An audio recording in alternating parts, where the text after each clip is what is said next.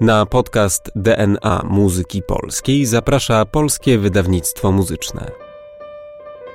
Dzień dobry Państwu. Witam Państwa Mariusz Gradowski, a razem ze mną jest dzisiaj Oskar Łapeta. Dzień dobry. Gościa wybrałem nieprzypadkowo, ponieważ bohaterem dzisiejszego spotkania będzie Eugeniusz Morawski, a z Eugeniuszem Morawskim Oskar Łapeta jest za pan brat. Ile to lat się z nim spotykasz yy, naukowo i nie tylko, Oskarze? Cóż, pisanie jego biografii zajęło mi w sumie sześć lat. No to całkiem sporo, trzeba powiedzieć. Całkiem sporo, aczkolwiek nie była to taka praca e, ciągła. Były w niej, były w niej przerwy, ale też jak, jak już się zabrałem za, za pisanie, no to opracowanie samego materiału, jaki mi się udało zebrać, zabrało mi pół roku. To dopowiedzmy, jeszcze postawmy kropkę nad i. To był twój doktorat. Tak. A jaki miał tytuł? Eugeniusz Morawski, biografia i recepcja twórczości. Świetnie, to teraz tak. Skoro pracowałeś nad tym sześć lat i uznałeś, że taką pracę trzeba wykonać, to może oznaczać, to oznaczało, że po prostu Eugeniusz Morawski był nierozpoznanym do tej pory kompozytorem polskim. Tak, materiałów było bardzo mało, w zasadzie to były jakieś takie strzępy informacji i dopiero właśnie wraz ze zbieraniem tych i gromadzeniem tych materiałów jakby jego postać zaczęła się tak po prostu wyłaniać z mroku. Znaczy no, powiem tak, no bardzo dużo mi się udało odkryć, jeśli chodzi o jego biografię, natomiast jednak dość mało, jeśli chodzi o jego utwory, ponieważ no, szacuje się, że tak mniej więcej siedemdziesiąt procent jego utworów zaginęło w czasie powstania warszawskiego, no i po prostu praktycznie nic nie wiemy o tych utworach, które, które zaginęły. Znamy tytuły, mamy listę tych utworów, spis kompozycji, które Morawski sporządził po wojnie, ale to wszystko. Hmm. No ciekawe, czasami bywa tak, że gdzieś się utwory odnajdują jednak, ale to być może trzeba będzie na to poczekać. Na razie no, tamtych zaginionych nie odkryłeś jeszcze. Nie, nie, żadnego nie udało mi się niestety odkryć, aczkolwiek no, jest właśnie tak jak, tak jak, tak jak ty mówisz. No, na przykład jeden z utworów Strawińskiego po ponad stu latach został odkryty gdzieś w bibliotece, w jakiejś, w jakiejś szafie na, na samym dnie. No i tak się... Tak się z innymi, z dziełami innych kompozytorów też tak dzieje, więc no, osobiście mam nadzieję, że być może jakaś symfonia, jakaś opera, jakiś balet gdzieś no, się znajdzie. Wie, kto wie, kto wie. Ale w takim razie skupmy się na tych utworach, które są zachowane i całkiem sporo ich jednak jest. Znaczy w sumie jest to około trzydziestu utworów. To jest dwanaście pieśni na, na głos i na fortepian. To są trzy pieśni też to na taki skład kameralny, ale już właśnie bez, bez fortepianu. To są trzy poematy symfoniczne, dwa balety, muzyka sceniczna do, do sztuki Lilla Weneda i wczesna kantata Kordecki. A, no i są jeszcze dwie pieśni też w wersji na, na głos i na wielką orkiestrę. My zajmiemy się Świtezianką dzisiaj może najbardziej, ale zanim przejdziemy do tego utworu, myślę, że dobrze byłoby zrobić taki... no nie wiem, rekonesans, może taką krótką wizytówkę przedstawić, bo załóżmy, że ktoś słucha nas w tej chwili, kto o Morawskim niespecjalnie wie. Może słyszał, może nie słyszała, ale gdybyśmy mogli zrobić taki, takie małe resume, kto to był? No przede wszystkim to był kompozytor, który należał do tego samego pokolenia, co Karol Szymanowski, Mieczysław Karłowicz czy, czy Ludomir Różycki. Natomiast e, jego interesowała nie tylko muzyka. On, on studiował w Instytucie Muzycznym u Zygmunta Noskowskiego, więc w zasadzie miał no, background w zasadzie taki sam, jak, jak wszyscy inni kompozytorzy, którzy tutaj się w Warszawie kształcili. Natomiast jego też interesowały sztuki plastyczne. I zapisał się też do Warszawskiej Szkoły Sztuk Pięknych i tam zresztą uczęszczał aż do trzech klas. No to była klasa pejzażu u Ferdynanda Ruszczyca, klasa portretu Konrada Krzyżanowskiego i sztuka stosowana u Karola Tichego.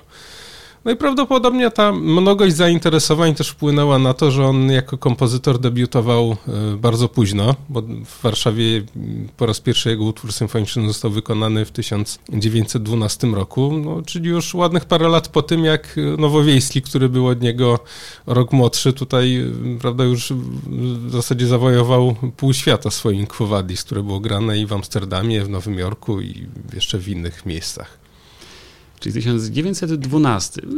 Ponieważ tematyka naszych podcastów skupia się na muzyce czasów zaborów, to Eugeniusz Morawski jak najbardziej się mieści, no tak rzutem na taśmę byśmy powiedzieli, to końcówka zaborów, ale jednak jednak urodzony w takiej rzeczywistości i no, jego młodość w takich czasach przypadała. Myślę, że też w tym kontekście właśnie zaborów warto wspomnieć o tym, że on był też działaczem niepodległościowym, ponieważ należał do bojówki Polskiej Partii Socjalistycznej, no i ze względu właśnie na pomoc w przygotowaniu zamachu został aresztowany w roku tysiąc dziewięćset siódmym. A przypomnij, co to był za zamach? Wiesz co, oni gdzieś jakąś bombę chyba podłożyli, no gdzieś, gdzieś właśnie czytałem, że Morawski u siebie przechowywał te materiały wybuchowe. Bardzo ciekawa karta, to, to swoją drogą może jeszcze i tutaj się kiedyś czegoś yy, dowiemy. Na pewno jeśli ktoś myśli o Morawskim, to y, przypomina sobie to nazwisko z kontekstu Karola Szymanowskiego. I to jest, y, myślę, że ta rzecz, do której powinniśmy prędzej czy później dojść, to mhm. ruszmy teraz. No. Morawski i Karol Szymanowski. Znaczy tak, oni się, oni się nie lubili osobiście. Oni też nie lubili nawzajem swojej muzyki. Zresztą zachowało się kilka, kilka wypowiedzi Szymanowskiego, który tam właśnie pisał do Fittelberga, że słuchał czegoś przez radio i że było potwornie nudne. Morawski też gdzieś tam, gdzieś tam właśnie pisał, że on muzyki Szymanowskiego w ogóle, w ogóle nie rozumie i w ogóle nie lubi. Natomiast ten ich konflikt był takim konfliktem przez pewien czas wyłącznie administracyjnym, bo to chodziło o kwestię zarządzania Konserwatorium warszawskim, gdzie po prostu Szymanowski został rektorem konserwatorium, które było podzielone tak na seminarium dla nauczycieli, Wyższą Szkołę Muzyczną, której Morawski był dyrektorem, i była też Wyższa Szkoła Muzyczna, której rektorem był Szymanowski.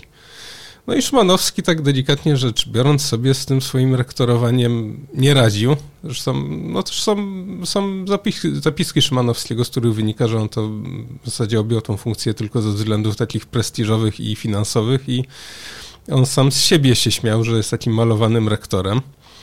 No ale środowisko muzyczne się zbuntowało przeciwko temu, no i Szymanowskiemu po prostu skończyła się kadencja jako rektorowi, no i został mianowany na jego następcę Morawski. I Morawski przywrócił tą taką jednolitą strukturę konserwatorium, no i to Szymanowski potraktował właśnie jako niszczenie, jako niszczenie swojego, swojego dorobku. Miał rację? Nie do końca. Nie do końca, ponieważ Morawski dużo lepiej zarządzał tym konserwatorium i też no, świadczą o tym wypowiedzi czy to krytyków muzycznych, czy kompozytorów, którzy, którzy mieli z Morawskim jako pedagogiem do czynienia.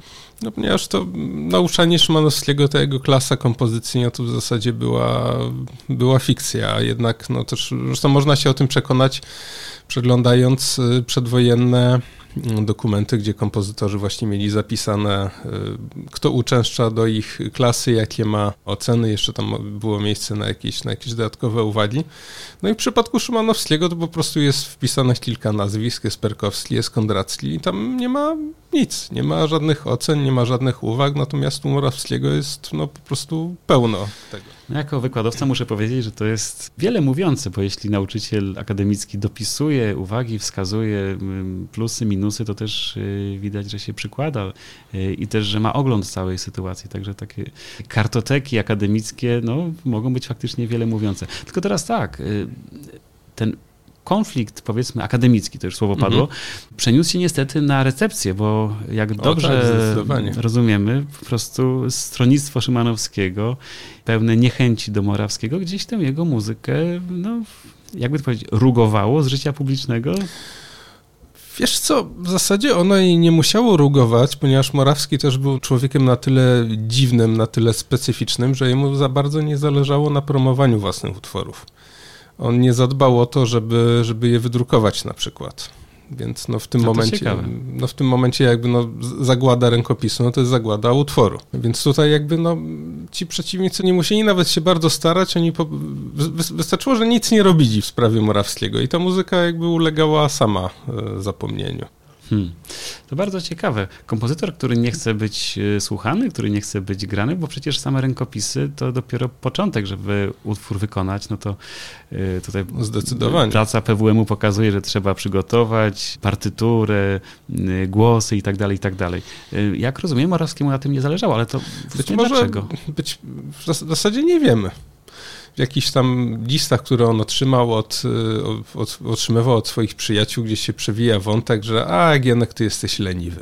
Więc być może, chodzi, być może chodziło o to, być może jego interesowało tylko, żeby, żeby napisać jakiś utwór, a już potem co się z tym stanie, to, to, to go za bardzo nie interesowało. I zresztą tutaj chociażby też taki kompozytor Havergal Brian przychodzi na myśl, który też pisał do szuflady, napisał trzydzieści dwie symfonie i on po prostu w pewnym momencie stwierdził, że jego nie interesuje, czy ktoś to wykona, czy nie wykona, po prostu jego zadanie polega na tym, żeby tę muzykę napisać, a co się z nią potem stanie, no to już jest poza nim. I być może Morawski miał takie samo podejście. Hmm. Tym bardziej chyba trzeba docenić w takim razie te utwory, które się ukazały, które zostały wykonane i które zostały zachowane. Wśród nich Świtezianka. No to weźmy byka za rogi. Świtezianka w zasadzie tak, no tytuł nam wskazuje na inspirację balladą Mickiewicza, ale Morawski napisał do tego utworu własne libretto i to jest historia takiego trójkąta miłosnego. Nad brzegiem jeziora żyje sobie sierota, która nazywa się Sagna. Jej partnerem jest Drwal Wit, no i z kolei o względy Sagny zabiega też rycerz, który ma na imię Ryś. W pewnym momencie po prostu Ryś porywa Wita, potem go zabija. Rozpaczona Sagna topi się w jeziorze, staje się tytułową Świtezianką i, i zaczyna wabić Rysia do jeziora. No i Ryś się topi i to jest w zasadzie cała akcja tego baletu. Ale to w takim razie ten trop mickiewiczowski, który jest kuszący, okazuje się mylny. Trochę mylny. Natomiast... Ciekawe. Natomiast, no, nie, prawdę mówiąc, nie wiem, czemu Morawski tak się skusił tym, tym tytułem. Być może po prostu, być może chodziło o zasugerowanie jakiegoś takiego, prawda, romantycznego, trochę takiego fantazmagorycznego nastroju. No to już wiemy, jakie było libretto, jaka była akcja. No to przejdźmy do muzyki. Co możemy powiedzieć o Świteziance? Świtezianka jest baletem, który się składa z dwóch części. Trwa około trzydzieści pięć minut. Jest utrzymany w formie przekomponowanej bez podziału na poszczególne numery taneczne. Natomiast jeśli chodzi o część pierwszą, to w zasadzie można ją sobie podzielić na trzy odcinki. Część pierwsza to jest właśnie przedstawienie głównych bohaterów, to jest prowadzenie tych wszystkich głównych wątków. Potem mamy sceny zbiorowe i na końcu mamy ten fragment z uprowadzeniem Wita przez, przez żołnierzy Rysia. No a część druga, która trwa około dwanaście minut, jest napisana tak w sposób ciągły. Tam w ogóle nie da się wyróżnić jakichś tam poszczególnych, poszczególnych odcinków. Jak gdyby ona, jedna ona, ona, ona, ona, ona służy jako, w zasadzie jako epilog, który się rozgrywa no, w zasadzie pomiędzy też tymi trzema, trzema, trzema głównymi bohaterami. Konstrukcyjnie mamy już y, wszystko jasne. Mhm. To teraz przejdźmy do stylu. Co możemy powiedzieć o stylu? Może zanim o stylu Świtezianki jako takiej, to może jeszcze chwilkę o stylu Morawskiego, bo to jest mhm. kompozytor bardzo szczególny. Ilekroć trafiam na jego muzykę, to mam wrażenie, że ja przyznam, że ja nie jestem pewien, że jestem wielkim miłośnikiem tej muzyki, ale mhm. na pewno jest ona charakterystyczna i na pewno jest ona bardzo, bardzo osobliwa. Znaczy słychać, że to Morawski. Mhm. Wiesz co, jak, jak sobie właśnie o tym czasem myślałem i właśnie jak się zastanawiałem, jakbym opisał muzykę Morawskiego komuś, kto jej w ogóle nie słyszał, no bym powiedział tak, weź sobie harmonikę wczesnego Schönberga, tego od Verklärte Nacht i od Pelasa i Medizandy, weź sobie orkiestrację Ravela i weź sobie rytmikę Prokofiewa. To jest mniej więcej takie połączenie. Przy czym ta muzyka też ewoluowała, bo te wczesne, wczesne utwory, takie jak na przykład Don Kichot, no to jest jeszcze tutaj słychać bardzo inspirację stylem Richarda Straussa. No po, potem Morawski trochę od, trochę od Straussa odszedł. Wydaje się, że ten jego dwudziestoletni, ponad dwudziestoletni pobyt w Paryżu też tutaj miał ogromny wpływ na, na to, jak ta jego twórczość wyglądała. No i wydaje mi się, że właśnie tutaj właśnie słychać inspirację impresjonistami i Ravelem i, i Debussym. No ale też właśnie ta ostra, ta ostra, bardzo wyrazista rytmika, która gdzieś właśnie przywodzi na myśl skojarzenia z, z Prokofiewem. No, w niektórych miejscach z kolei jest zastosowana polimetria, więc tutaj oczywiście gdzieś, gdzieś Strawiński też przychodzi na myśl. Zresztą, no prawdę mówiąc, jak się czyta o Morawskim w tych różnych takich starszych opracowaniach, słownikach, no to przede wszystkim się tam pojawia stwierdzenie, że a, to taki epigon romantyzmu, że on tam w zasadzie nic ciekawego do muzyki polskiej nie wprowadził. To nie ma żadnych, no, bardzo niesprawiedliwe, ale weźmy sobie początek Świtezianki i temat Sagny, bo temat Sagny jest prowadzony w dwóch głosach i on jest prowadzony politonalnie. No typowo romantycznie chciałoby się powiedzieć, no, tak, nic nowego tak, tutaj tak, nie ma. Tak, tak. Ten początek Świtezianki ujmuje mnie tymi wybuchami wielkimi, gejzerami dźwięku, mhm. od drobnego motywu, takiego właściwie quasi-ludowego, po erupcję, w której, no, masz rację, ja też tam słyszę Ravela, y, słyszę Strawińskiego, chociaż mhm. Zastanawiam się, czy to nie jest nieco ahistoryczne w tym sensie. Ale co, no Morawski mógł, pisząc Świteziankę, o Strawińskim wiedzieć. Jak najbardziej. Jak znaczy, najbardziej. Morawski no przebywał w Paryżu prawdopodobnie od marca tysiąc dziewięćset ósmego roku. No, Święto Wiosny to jest rok tysiąc dziewięćset trzynasty. Dawniej Zichla Ravela to rok tysiąc dziewięćset dwunasty. Więc... A Świtezianka, przypomnijmy, to był który rok? Świtezianka została wystawiona w roku tysiąc dziewięćset trzydziestym pierwszym w Warszawie. Natomiast no tak myślę, że tak na dziewięćdziesiąt dziewięć przecinek dziewięć procent jestem, jestem przekonany o tym, że ona powstała jeszcze w Paryżu, ponieważ u Morawskiego w obsadzie jest sarusofon. A to jest instrument, który był stosowany jednak głównie na, na terenie Francji. Poza Francją był zastępowany przez kontrafagot. No a rękopis, autograf Świtezianki szczęśliwie się zachował, więc możemy sobie to sprawdzić. To jest warsztat muzykologa w praktyce. No to właśnie o to chodzi. Czasami czegoś nie słyszymy, nie mamy nagrania, ale mamy jakieś inne informacje, na przykład instrument wykorzystany. Dokładnie. Zresztą jeśli chodzi o ten sarusofon, to jest na przykład w autobiografii dyrygenta Sir Thomasa Beachama jest taki fragment, gdzie on opowiadał o wykonaniu jednego z utworów Josepha Holbrooka, no i tam też był sarusofon w obsadzie i Beacham właśnie opisywał perypetie związane z tym, żeby po prostu sprowadzić z Paryża do Londynu muzyka, który w ogóle potrafi na tym grać. No i łatwe to nie było. No czyli te tropy rosyjskie jak najbardziej są tutaj na miejscu. Rosyjskie myślę o Strawińskim, chociaż mhm. wspominałeś też Prokofiewa. No to początek lat dwudziestych, no ale tak jak powiedziałem, nie mamy pewności, kiedy, mhm. kiedy Świtezianka powstała.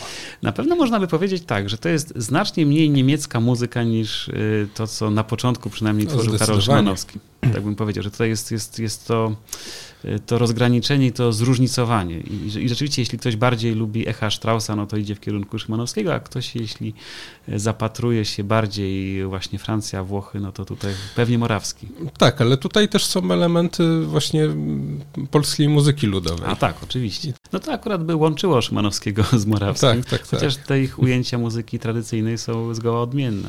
No tak, ale zauważmy, że to była też taka moda na wprowadzanie tych elementów muzyki polskiej. Przecież mamy ba- balet Palestra, Pieśń o ziemi, mamy, mamy jeszcze przecież utwory baletowe Różyckiego, gdzie też ta, ta muzyka polska się gdzieś, się gdzieś przewija, więc ona była, więc to chyba było naturalne po prostu dla, dla, dla naszych kompozytorów jednak. Też mam takie wrażenie. Natomiast jeszcze wróćmy do tego stylu Morawskiego. Mhm. To, co mnie tam ujmuje i właśnie tak wprawia w takie poczucie, no może nie dyskomfortu, ale jakiegoś takiego zastanawiania się, jak to odbieram, jest takie swoiste rozedrganie tej muzyki. Szczególnie właśnie to słychać w początku Świtezianki, mhm. gdzie nie są takie masywne bloki albo powiedzmy jakieś czytelne, stopliwe brzmienia. Tam właściwie ta orkiestra jest tak bardzo rozedrgana, że mhm. słychać poszczególne nawet nie sekcje, a poszczególne instrumenty, które kształtują całość, no nie na zasadzie właśnie takiej, jeszcze raz to słowo powtórzę, stopliwej, a na mhm. zasadzie roztopliwej. Tam, tak, tam, tam zasadzie, wszystko drga. Tak, tak, tak. Na zasadzie jakby uwypuklenia brzmień poszczególnych, poszczególnych poszczególnych instrumentów. To sprawia, że te brzmienia są takie, no można powiedzieć, cienkie. Otóż to, tak. Cienkie w tym sensie, że słyszymy je selektywnie, natomiast mm-hmm. ta selektywność składa się na w gruncie rzeczy wielką masę. I to, tak, to ten początek tak. Świtezianki I to, i to jest też, słuchaj, zresztą Morawski bardzo lubił takie oznaczenie tutta forza. On zresztą miał takie pieczątki, gdzie po prostu jakby te oznaczenia wykonawcze sobie wbijał do partytury i po prostu one są upstrzone tym właśnie oznaczeniem tutta forza. To jest też właśnie skrajna, skrajna rozpiętość dynamiki u Morawskiego też właśnie jest, no, od, od fragmentów bardzo cichych do fragmentów bardzo, bardzo głośnych, więc on, on lubił skrajności, on lubił też, lubił też muzykę, która jest właśnie taka migotliwa, w której jest pełno, pełno ruchu, w której się dużo dzieje. Ta migotliwość to jest rzeczywiście też coś, co w przypadku Świtezianki rzuca się w uszy od razu. Komuś może brakować rozbudowanych, śpiewnych tematów, może komuś mhm. może brakować przestrzeni budujących nastroje, może w taki malarski sposób, ale za to jest dużo ciekawie, gęsto, migotliwie właśnie. Te tematy na dwie sekundy, na trzy sekundy się pojawiają, no powiedzmy dwa, trzy takty i zaraz się chowają pod spód, po to, żeby gdzieś w jakimś innym głosie za chwilę. Ale wspomniałeś też o malarskości. Mnie się wydaje, że to jest właśnie, że ta malarskość jest cechą muzyki Morawskiego, tak, tak ogólnie rzecz ujmując. Mhm. Już nie chodzi tylko o Świteziankę, ale To był generalnie kompozytor, który uwielbiał się inspirować literaturą i w zasadzie no, nie wiemy nic o, na, na przykład o koncertach fortepianowych czy kwartetach smyczkowych, ale przeważająca większość tych, tych dzieł i tych zaginionych i tych, i tych, które się zachowały, to są, są dzieła muzyki programowej. Ja myślę, że Morawski też by się odnalazł pisząc muzykę filmową. Tak, to jest taka luźna, no, to wiesz, luźna, to tak, luźna myśl. To, to swoją drogą muszę powiedzieć, że kiedy go słucham, to, to mam też takie wrażenie, że, że trochę szkoda, że te dwie sztuki, czyli sztuka filmowa i jego sztuka kompozytorska się jakoś nie zetknęły, nie spotkały bliżej, bo to prawdę powiedziawszy też jest bardzo francuskie. Francuscy mhm. kompozytorzy, którzy mieli okazję zetknąć się z kinem, doskonale się w tej przestrzeni odnajdywali. No, pierwszy kompozytor, który napisał muzykę filmową, no to Saint-Saëns. Oczywiście Zabójstwo księcia Gwiziusza. Tak. A do tego mamy jeszcze później przecież, nie wiem, Georges Auric na przykład, mhm. czy, czy, czy Artur Honegger. I tutaj być może właśnie te francuskie doświadczenia by pomogły Morawskiemu, no ale nic o tej karcie nie wiemy. Ale też chyba nic nie było, bo przynajmniej w jakichś zapiskach by się zachowało, że coś nie, nie on nic, nic, nic nie pisał. Napisał muzykę mhm. sceniczną do, do kilku sztuk, ale, ale to wszystko. Ja mówiąc o tej malarskości miałem na myśli to, że ona nie jest taka bardzo oczywista, bo czasami mhm. kiedy mamy powiedzmy taką impresjonistyczną, czy jakąś postimpresjonistyczną paletę rozwiązań, barw, to pewne takie schematy malarskości są. Ich właśnie u Morawskiego nie ma, przynajmniej ja ich nie słyszę. Co nie znaczy, że to jest jedyny sposób na malarskość, bo przecież też sięgnijmy po innego wielkiego kompozytora, Čiurlionisa, który też przecież te relacje między dźwiękiem a obrazem na swój zupełnie sposób przedstawiał. No tak, już to był najbliższy przyjaciel Morawskiego. No właśnie, właśnie. To możemy jeszcze tę kartę otworzyć. Czy mógłby się powiedzieć coś o tej przyjaźni? Oni się poznali w czasie studiów w Instytucie Muzycznym, czyli to było jeszcze w latach dziewięćdziesiątych dziewiętnastego wieku. No i w zasadzie takim bardzo dobitnym świadectwem ich przyjaźni są listy, które wymieniali ze sobą, kiedy Čiurlionis przebywał na stypendium w Lipsku. No i tutaj już, już mamy, prawda, też taki element, który świadczy o lenistwie Morawskiego, bo jednak dużo, dużo więcej mamy listów Čiurlionisa i Čiurlionis ciągle też pogania Morawskiego i się dopytuje, czy, czy mu nie piszesz, nic od ciebie nie dostałem. No a Morawski właśnie tam przeprasza go i prawda na dziesięć listów Čiurlionisa pisze jeden swój. Ojejku. A no tak to bywa, rzeczywiście. No, no tak. Ale to przyjaźni nie zaszkodziło. Nie, nie, nie. Samej przyjaźni nie zaszkodziło. Zresztą Čiurlionis dedykował Morawskiemu poemat symfoniczny W lesie. To był pierwszy poemat symfoniczny litewskiego kompozytora. Pięknie. Pięknie się to wszystko układa i przyjaźń, i muzyka, i obrazy, i dźwięki. Splata się to doskonale. Czy możemy powiedzieć, że Świtezianka to jest y, najważniejsze dzieło Morawskiego, czy to by była przesada? Wiesz co, trudno powiedzieć. Natomiast możemy, no mamy, mamy w zasadzie, wiesz co, pięć takich głównych dzieł Morawskiego. To są trzy poematy symfoniczne, Don Kichot, Nevermore i Ulaluma. No i te dwa balety, Świtezianka i Miłość. Przy czym Świtezianka trwa trzydzieści parę minut, a no można powiedzieć, że takim opus magnum Morawskiego jest Miłość. No ten balet nie został nigdy nagrany w całości. To nagranie, które się ukazało też w tym boksie Polskiego Radia, to są, to są tylko fragmenty i to każdy z tych Każdy z tych czterech obrazów jest nagrany tylko we fragmentach, więc gdyby tak wykonać i nagrać całość, to no, ten utwór mógł trwać około trzech godzin, tak, tak myślę. No to rzeczywiście, to rzeczywiście. No ale powiedzmy, że czasami długość i ilość nie idzie w jakość. I no może, tak, to prawda. Tak, jak na tym tle wygląda Świtezianka? Świtezianka jest bardzo zwięzła. Chociaż też w opinii niektórych krytyków, jak, jak była wystawiona chociażby w latach sześćdziesiątych, czy właśnie jeszcze w dwa tysiące siedemnastym pod batutą Łukasza Borowicza, no to pojawiały się też takie opinie, że tam jest może, może za dużo dłużyzn, że pewne fragmenty są może trochę monotonne, ale zawsze wszyscy też podkreślali, że to jest mankament, który daje się we znaki podczas wykonania koncertowego, ale który przy obserwowaniu akcji scenicznej w ogóle jakby schodzi na, na, na drugi plan.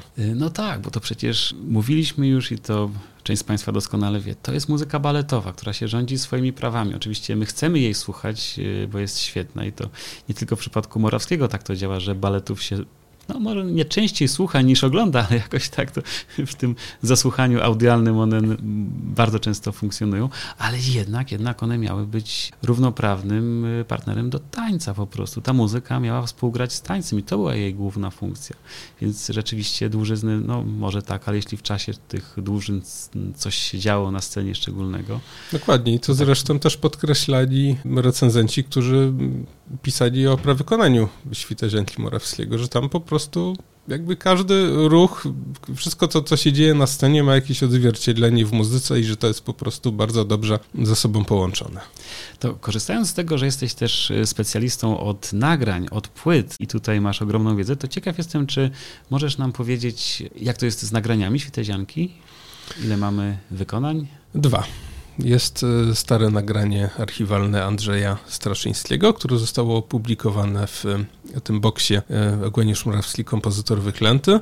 I mamy też współczesne nagranie, gdzie grała orkiestra Teatru Wielkiego Opery Narodowej pod batutą Łukasza Borowicza. I to nagranie znalazło się w boksie sto na sto Muzyczne Dekady Wolności. Tak. Ja, ja je osobiście bardzo lubię. Bardzo lubię właśnie tą przejrzystość, z jaką Borowicz prowadzi pierwszą część. Tam rzeczywiście jest mnóstwo tych planów narracyjnych i Borowicz je bardzo elegancko wydobywa, bardzo ładnie podkreśla. Tak, i też to nagranie już tak zupełnie technicznie o wiele lepiej brzmi, mam takie wrażenie, że jest po prostu tak, słychać, tak, że to jest nagranie współczesne. Mhm. Ale dwa to w gruncie rzeczy mało, chciałoby się więcej. Ciekaw jestem, czy może zagranica już się dowiedziała o Morawskim? Chyba jeszcze nie, aczkolwiek no, myślę, że gdyby ta muzyka się wydostała rzeczywiście też za granicę, no to miałaby szansę powodzenia. O, to do tego nie mam wątpliwości. I kto wie, może jeszcze na to czas przyjdzie, ponieważ odkrywanie polskich kompozytorów czasami właśnie idzie takim tropem zagranicznym właśnie. No tak, ale też zresztą zauważ, że pierwsze nagranie utworu Morawskiego, jakieś takie ogólnodostępne, to zostało dokonane w Niemczech i to był poemat symfoniczny Nevermore, który został nagrany bodajże w dwa tysiące siódmym roku. Czyli to w gruncie rzeczy zupełnie świeża sprawa, odkrywanie Eugeniusza Morawskiego. Mhm. dwa tysiące siódmy rok, Nevermore. Tak. Twój doktorat i teraz kolejne, kolejne działania. Mam nadzieję, że będzie tych nagrań więcej i że ta muzyka jeszcze bardziej pójdzie w świat, zresztą, bo nie mam wątpliwości, że jest tego warta. Tak, ale wiesz, no tutaj z jednej strony mamy Morawskiego, a z drugiej strony, jak ja sobie tak patrzę tak trochę szerzej, to mi się wydaje, że w ogóle mamy do czynienia z takim trochę straconym pokoleniem. Nawet. Jeśli chodzi o kompozytorów polskich. I to nie tyle, nie tyle straconym, co tak zupełnie przyćmionym przez, jednak przez, przez Szymanowskiego. No bo zauważ, że tutaj mieliśmy, mieliśmy z jednej strony właśnie jego, z drugiej strony mieliśmy jakim, jakimś takim twórcą z tego pokolenia, który gdzieś się tak ostał i w świadomości, i w repertuarach, no to był chyba tylko Karłowicz. No a reszta? No tak. Opieński, Rogowski, Melcer, Rogowski, Różycki. Różycki, dokładnie. Całe szczęście to nawet, się... Nawet Nowowiejski, nawet Kofler. Nowowiejski. No właśnie, tak, Nowowiejski przez całe lata kompozytor. Tak. No, ale teraz całe szczęście, to, to już możemy z pewnością powiedzieć, że, że Nowowiejski został już odkryty i rozpoznany pod wieloma względami. No tak, ale u nas, ale no a, chyba, że, no na chyba świecie, tak. W Berliner Philharmoniker czy Wiener Philharmoniker jeszcze, jeszcze Nowowiejskiego nie grali. A szkoda. To wszystko przed nami, to wszystko przed nami. Doczekamy takiej chwili. Drodzy Państwo, bardzo dziękuję za nasze spotkanie. Moim gościem był Oskar Łapeta. Dziękuję. Drogi Oskarze, jak tylko będziesz wiedział o jakiejś nowej kompozycji Eugeniusza Morawskiego, jak coś ci wpadnie w ręce, koniecznie dawaj znać, będziemy o tym rozmawiać. Jasne. Wszystkiego dobrego w takim razie. Do usłyszenia w następnym podcaście. Wydawcą podcastu D N A Muzyki Polskiej jest Polskie Wydawnictwo Muzyczne. Zapraszamy na kolejne odcinki oraz do śledzenia naszych mediów społecznościowych.